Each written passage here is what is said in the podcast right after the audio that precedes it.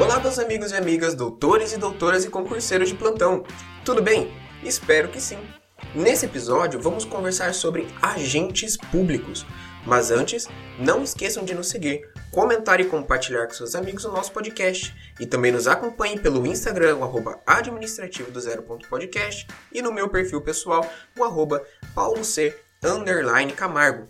Pois bem, vamos lá. Quando conversa-se sobre agentes públicos, deve-se ter em mente que os servidores públicos são uma espécie dentro do gênero agentes públicos. Todo aquele que desempenhe funções estatais enquanto as exercita é um agente público.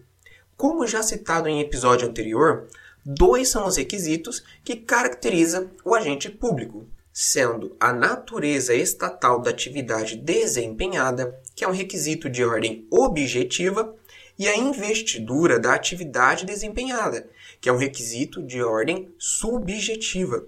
Os agentes públicos podem ser classificados em agentes políticos, honoríficos, servidores estatais. Quanto aos agentes políticos, são os titulares dos cargos estruturais da organização política do país. Integram o arcabouço constitucional do Estado.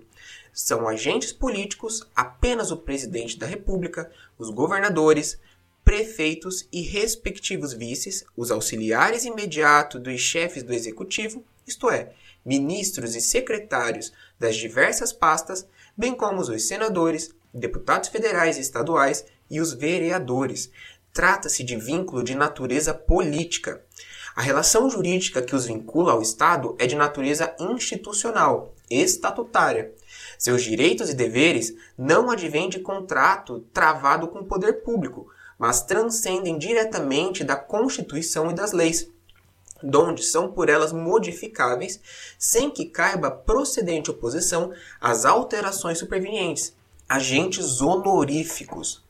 Assim como o anterior, Trata-se de vínculo criado pela qualidade de cidadão, porém não ocupam cargos políticos próprios da condução suprema da vida das entidades governamentais.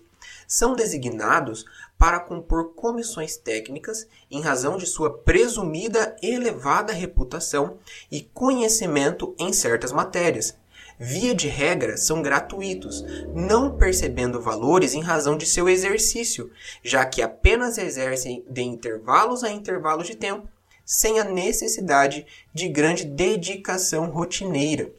Servidores estatais. Quando falamos de servidores estatais, estamos diante daquela pessoa que possui relação de trabalho de natureza profissional e caráter não eventual, sob vínculo de dependência com o próprio Estado e as entidades da administração indireta, seja de natureza pública, seja de natureza privada, tais como autarquias, fundações, empresas públicas e sociedade de economia mista. Os servidores estatais são divididos em dois grupos: servidores públicos e servidores das pessoas governamentais de direito privado. Quanto ao primeiro grupo, servidores públicos, este, conforme Celso Antônio, ainda divide-se em servidores titulares de cargos públicos da administração direta, nas autarquias e fundações, bem como no Poder Judiciário e na esfera administrativa do Poder Legislativo, e também os servidores empregados das pessoas da administração direta, nas autarquias, fundações, bem como no Poder Judiciário e também na administrativa na seara administrativa do poder legislativo. Quanto ao segundo grupo, ou seja, aos servidores das pessoas governamentais de direito privado, são empregados de, de empresas públicas, sociedade de economia mista e fundações de direito privado instituídas pelo poder público, os quais estão sob regime trabalhista. Ainda há uma terceira categoria de agente, que se trata dos particulares em colaboração com a administração, que nada mais são do que pessoas particulares que exercem funções públicas, ainda que excepcionalmente. Mas, minha gente, como tudo que é bom dura pouco, por hoje vamos encerrando por aqui também. Mas me diga, gostaram do episódio de hoje? Siga o nosso podcast em todas as plataformas disponíveis e venha nos dar sua opinião quanto ao tema ou então sugestões para os próximos episódios no Instagram, o arroba administrativo do e no meu perfil pessoal, o arroba. Camargo.